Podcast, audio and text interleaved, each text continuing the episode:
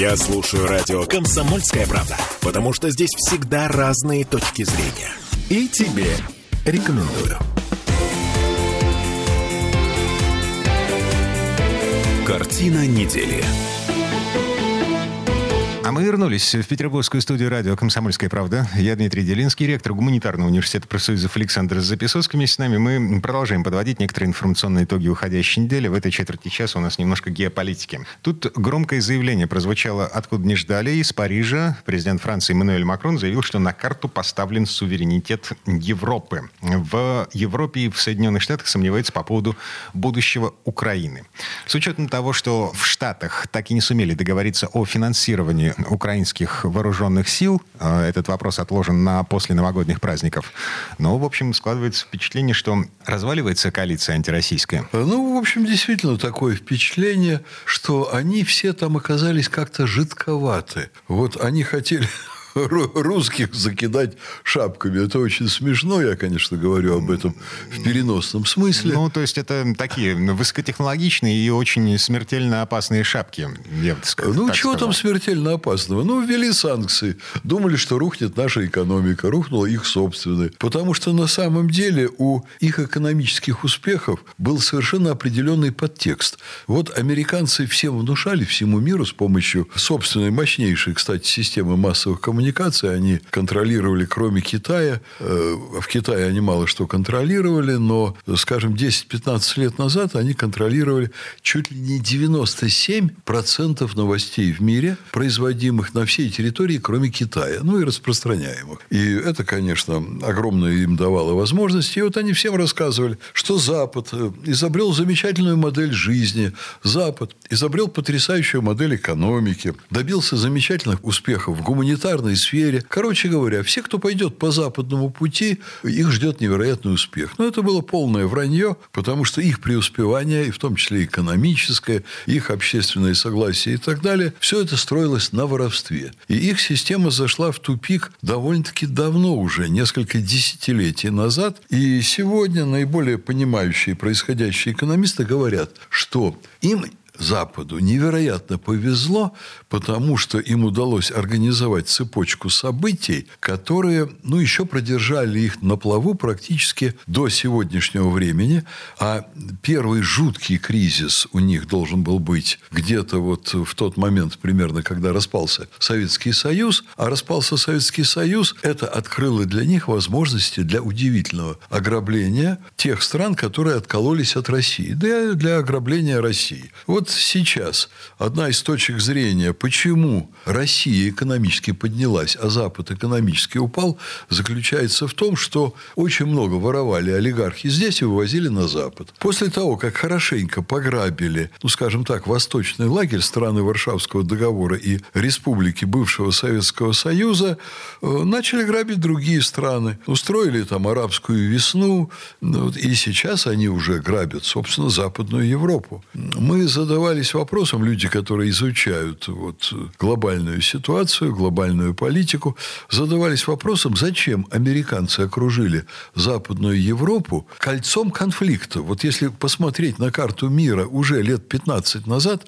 Западная Европа была окружена странами с конфликтной ситуацией. Оттуда бежали люди, оттуда бежали деньги, богатые люди переводили деньги бог знает куда. Вот если просто сложить деньги, которые украли у лидеров э, развивающихся стран, там взять Ливию, взять Египет, взять Сирию. Вот уже три названных мною страны – это порядка 350 миллиардов долларов. А если добавить все остальное, это деньги, которые в западных банках лежали, также вырученные за нефтяные ресурсы и прочее. Если добавить все остальное, я думаю, что украли триллион. Ну вот теперь все это заканчивается. Уже все это все увидели, и теперь начинается психоз. Они еще умудрились вляпаться в войну силами украинцев э, с Россией. Ну, им это казалось очень привлекательно. Они скинули там завалявшееся на складах оружие, они устроили поняли так, что славяне убивают друг друга. Истерика, конечно, у руководства, поскольку на Западе радикально изменилась ситуация. Если посмотреть, что было там год назад, там пикнуть никто не смел в поддержку России и против действий своего руководства. И даже президенты стран, в общем-то, тоже сидели тихонько-тихонько, низенько-низенько, незаметненько. А тут, смотрите, даже Блумберг на этой неделе задается вопросом, а что будет, если Путин победит? Один из посылов статьи под таким названием «Запад сейчас тихонько оценивает последствия потенциального поражения Киева и провала НАТО. Отголоски этого почувствуют по всему миру, а гарантии безопасности со стороны США станут предметом сомнений.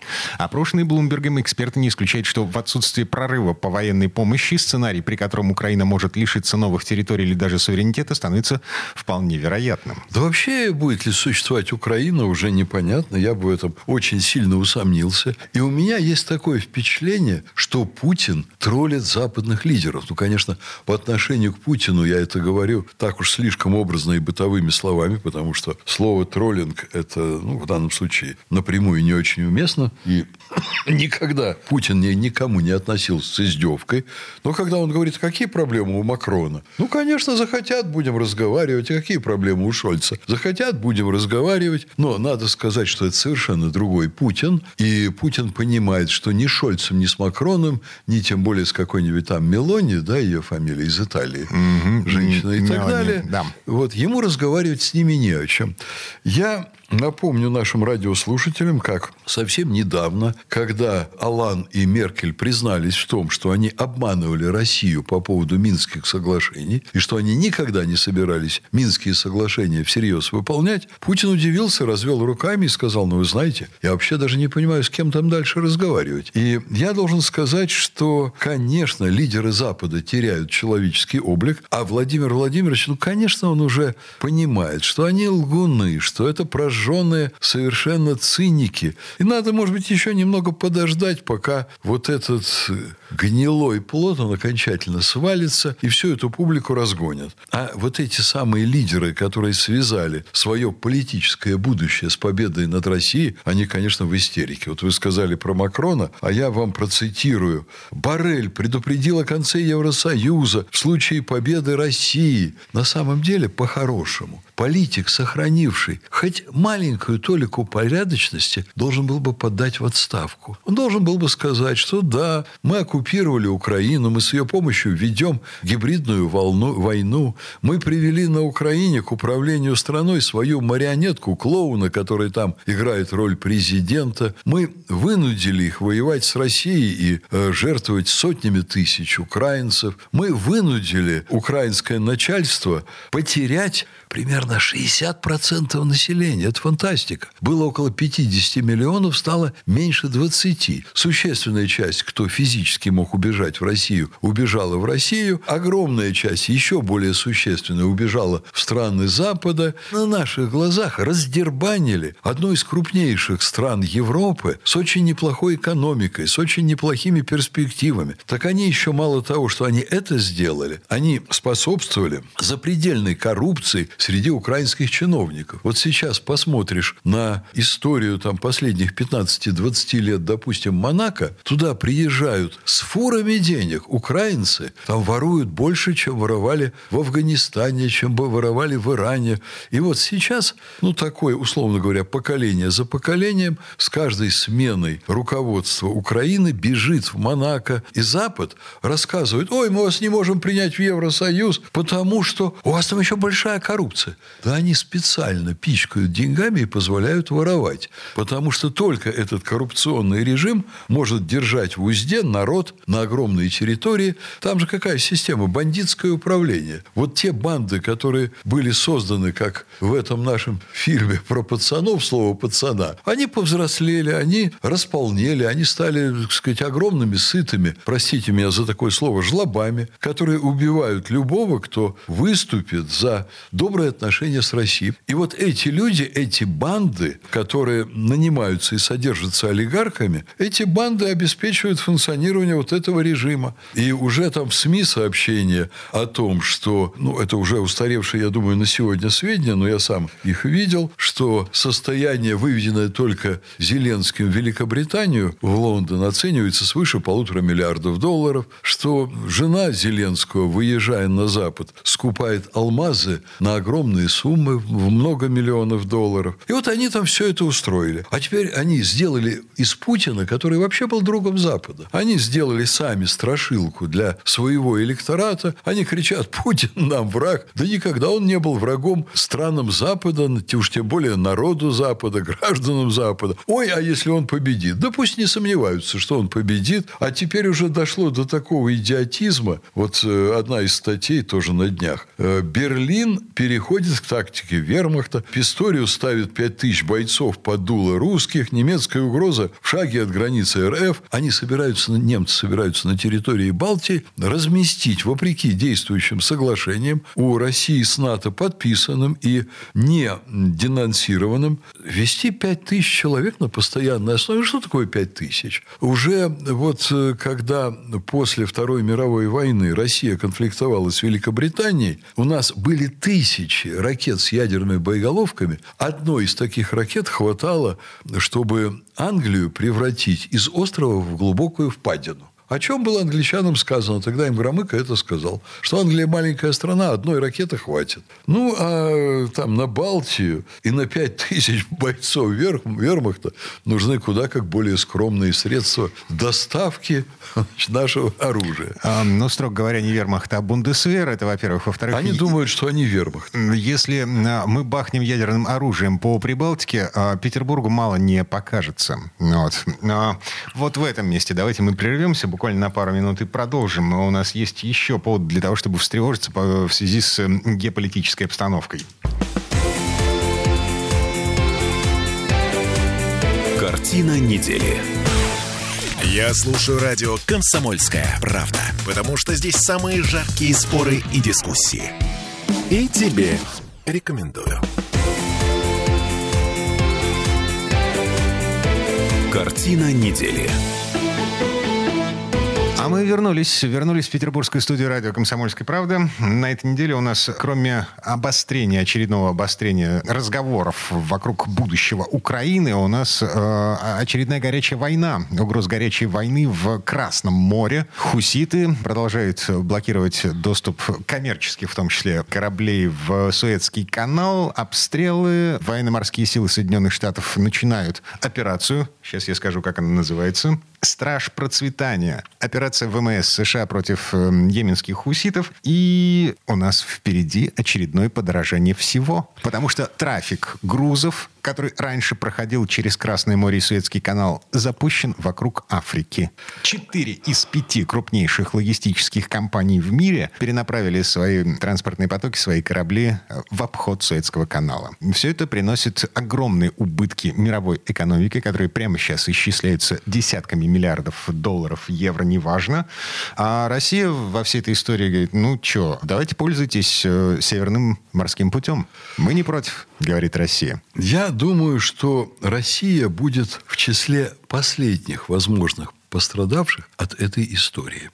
Наверное, меньше других пострадают Соединенные Штаты, но Россия вот окажется в числе тех, кто а, Смотрите, пострадает меньше других. Какую-то часть техники мы в том числе закупаем вот там. Эта техника подорожает из-за э, изменившейся логистики. Дмитрий, мы замечаем одно и то же. Вот что происходит уже ну, не один год и даже не с начала спецоперации.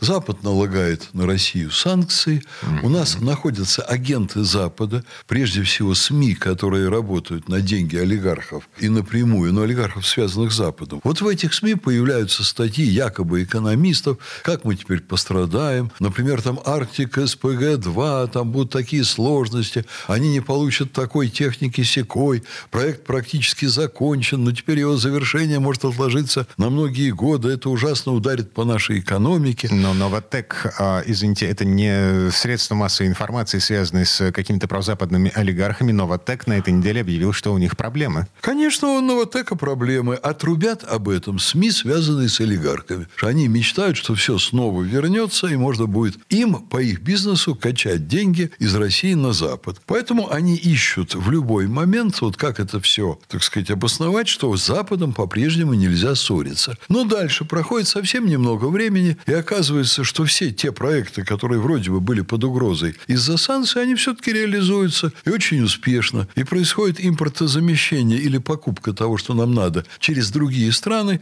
или невероятно быстро Россия начинает сама производить то, чего ей не хватало. Александр Сергеевич, живой пример. Значит, в Костроме запущено производство систем АБС для российских машин и подушек безопасности. Значит, Я про это видел, все да. Это, все Материалы это... на прошлой неделе. А, зашибись. Да? Только мы а, по какой-то причине не сумели наладить это производство в объеме достаточном для того, чтобы обеспечить российских, внутри российских даже производителей всем необходимым. И в результате АвтоВАЗ поставляет в автосалоны недокомплектные автомобили. «Лада Веста» без подушек да, совершенно правильный факт. И вы еще найдете таких фактов несколько десятков. А если вы посмотрите на новейшую историю России, там, год назад, полтора года назад, два года назад, то же самое было с другой продукцией, которая потом достаточно быстро была замещена. Потом новые санкции. Эта вся история воспроизводится. Россия чрезвычайно успешно и быстро замещает все, что нам мешает получать Запад. И в конечном счете оказывается, что у нас всего и на все достаточно. Запад принимает новые санкции. Это заканчивается тем же самым. Они разоряются, мы начинаем производить сами. Эта ситуация диаметрально противоположна. Процесс пошел в другую сторону, нежели он шел в 90-е годы. Эта ситуация уже абсолютно очевидная. Мы сейчас выходим в зону полной независимости от Запада. Осталось, на самом деле, очень немного. Мне высочайшие российские чиновники и руководители крупных корпораций, первые лица «Газпрома», например, говорили, что Америка, Запад против нас столько могут сделать. Это говорили примерно в 2014 году. Они даже всерьез уже не, они еще не начинали всерьез, но они могут сделать нам громадные неприятности. Так вот, с 2014 года они уже сделали практически почти все неприятности, которые могли. А четыре минуты до конца этой четверти часа. Давайте еще про одну западную санкцию. У нас тут в очередной раз обострились взаимоотношения с Олимпийским комитетом международным. Чуть больше полугода осталось до начала Олимпиады в Париже, и Международный Олимпийский комитет допустил участие российских спортсменов. Но без флага, без гимна, и к тому же нужно будет подписывать э, какой-то набор пакет документов, в которых э, человек обязуется там никак не высказывается по поводу специальной военной операции, значит, проверки на связи с правоохранительными и силовыми органами, э, то есть вылетают вообще